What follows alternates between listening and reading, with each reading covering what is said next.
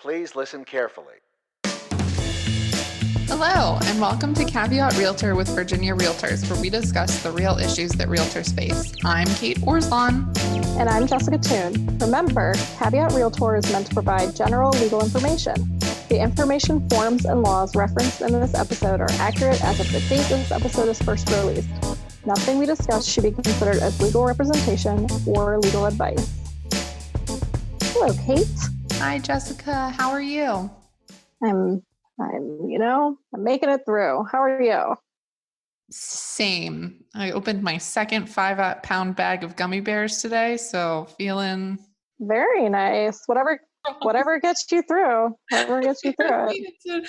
a lot of gummy bears. Um, that's normal, right? This is fine. I think that that's a minimal vice, Kate. I think, I think you're okay, right? Uh, yes, yes. So we all know that the real estate contract is between the buyer and the seller. Mm-hmm. But what this podcast presupposes is what if it isn't? What if it isn't, Kate? I know if it's a terrible joke. joke. It's a joke. It's from a movie. It's Kate's joke.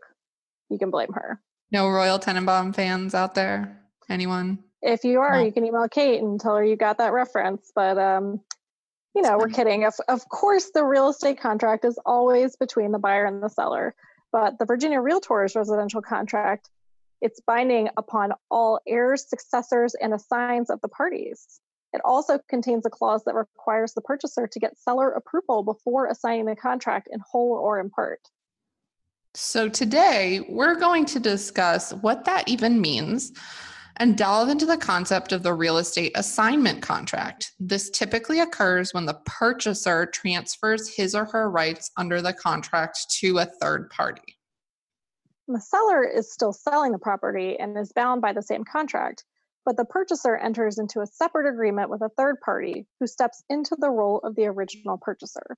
So the new purchaser steps into the shoes of the original purchaser and is then bound by the terms of the original purchaser contract and the original purchaser walks away without a house in hand, hopefully some additional money in his or her pocket. That was the longest thing I've ever said, I think, in my life. I'm sorry. it's fine. It's fine. It's it's what it what's what it is, but it is um it can be a little complicated. So let's break it down. Right. And so I think the question some people have is why why would this happen? Why? What's happening?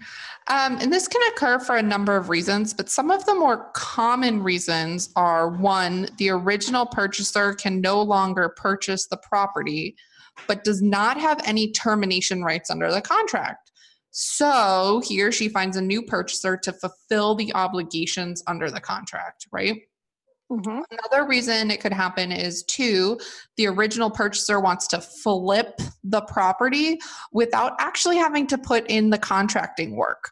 Um, so you couldn't see, but I did air quotes for flip because typically with a flip, the purchaser will put in the work and then sell it quickly. Here, the purchaser right. finds the house, recognizes it needs a lot of work, buys it for cheap, and then just sells it for a little bit more than um, he or she was originally going to buy it for.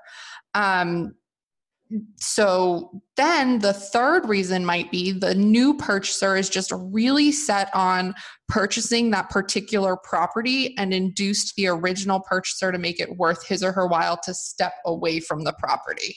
Um, so, you know, you find your dream house, but it's already under contract. So you see if you can get the person who has that original contract to let you step in so that you can get your dream house.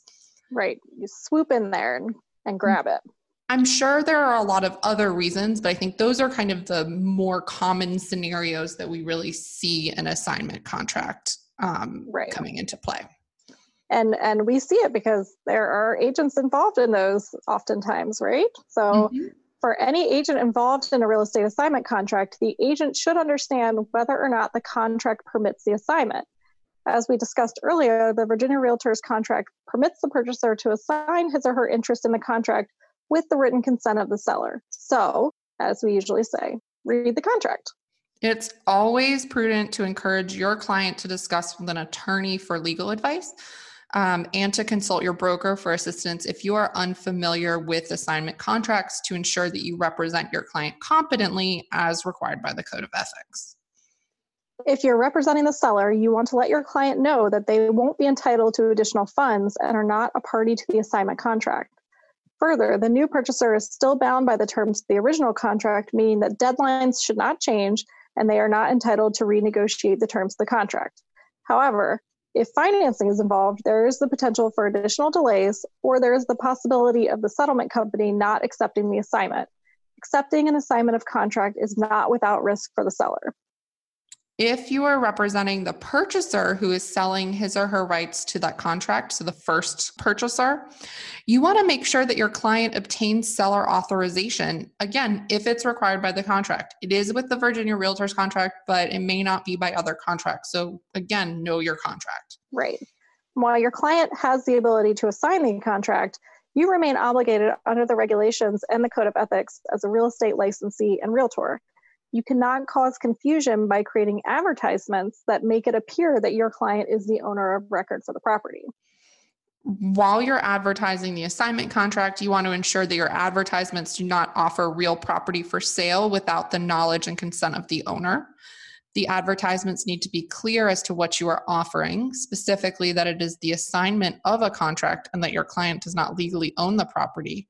You also want to check with your MLS to ensure that your listing conforms to your local rules. And if you're representing the person who is being assigned the rights under the contract or the assignee, you want your client to seek legal advice to confirm that the contract is being properly assigned with all necessary authorizations. You also want to make sure that your client fully understands the contract that he or she is stepping into and that he or she has the ability to meet all necessary remaining deadlines. Remember, the contract has already been negotiated and your client will be stepping into the contract, not negotiating a new one. If representing either party to the assignment contract, you want to ensure that the parties use an attorney to draft that assignment contract if your local forms provider does not have a standard form for assignment contracts. Make sure that you do not draft this legal instrument because you are not an attorney. Uh, you want your clients to fully understand this agreement and have appropriate protections built in. An attorney can definitely help with that. So let's uh, let's take it to the legal hotline. Let's do it. What's the difference between a backup contract and an assignment contract? A backup contract is a contract in waiting. Okay. The sellers are under contract with the purchasers, and the backup contract only comes into play if the first contract is terminated and or released.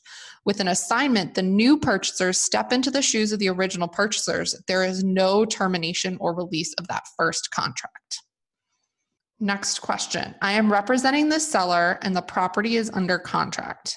I had an agent reach out to me wanting to know the sale price and the contact information for the purchasers to see if the purchaser would be interested in assigning the contract. Can I share that information? First, you want to talk to your client about this. Remember, this new buyer is not offering your client additional money, and you should talk to them about the risks of interrupting the ongoing process of the contract, especially if financing is involved. If your client is interested, you should then reach out to the buyer's agent to let them know about this. You do not want to disclose any confidential information about the transaction without authorization. It may even be best to share the agent's information with the purchaser so that it is in their hands as to whether to pursue the assignment or not, if your client is open to the idea. The purchaser requested authorization to assign the contract. The seller declined. Now the purchaser is just going to do a double close. Is that legal? Under some contracts, the seller must provide approval for the purchaser to assign it. We've said that a few times in this podcast. Your client may decide whether or not to approve that assignment. However, once the new owner owns the property for however brief or short of a period, the current owner does not have any say in what happens to the property. That being said, as we discussed earlier, the regulations for real estate licensees prohibit them from offering real property for sale without the knowledge and consent of the owner. So there certainly could be some regulatory issues if a real estate licensee was representing the purchaser and did not have the authority to advertise the property for sale. All right, let's talk about limiting your risk. Make sure you understand the transaction and reach out to your broker or the legal hotline for assistance if you have specific questions.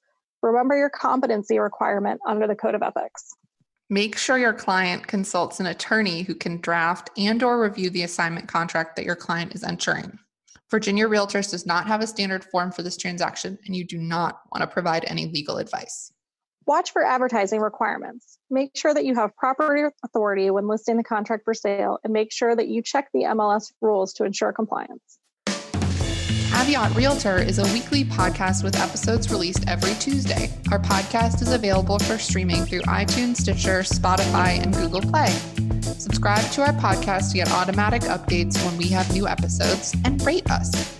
Remember, members of Virginia Realtors have access to our legal hotline where we can provide you with legal information.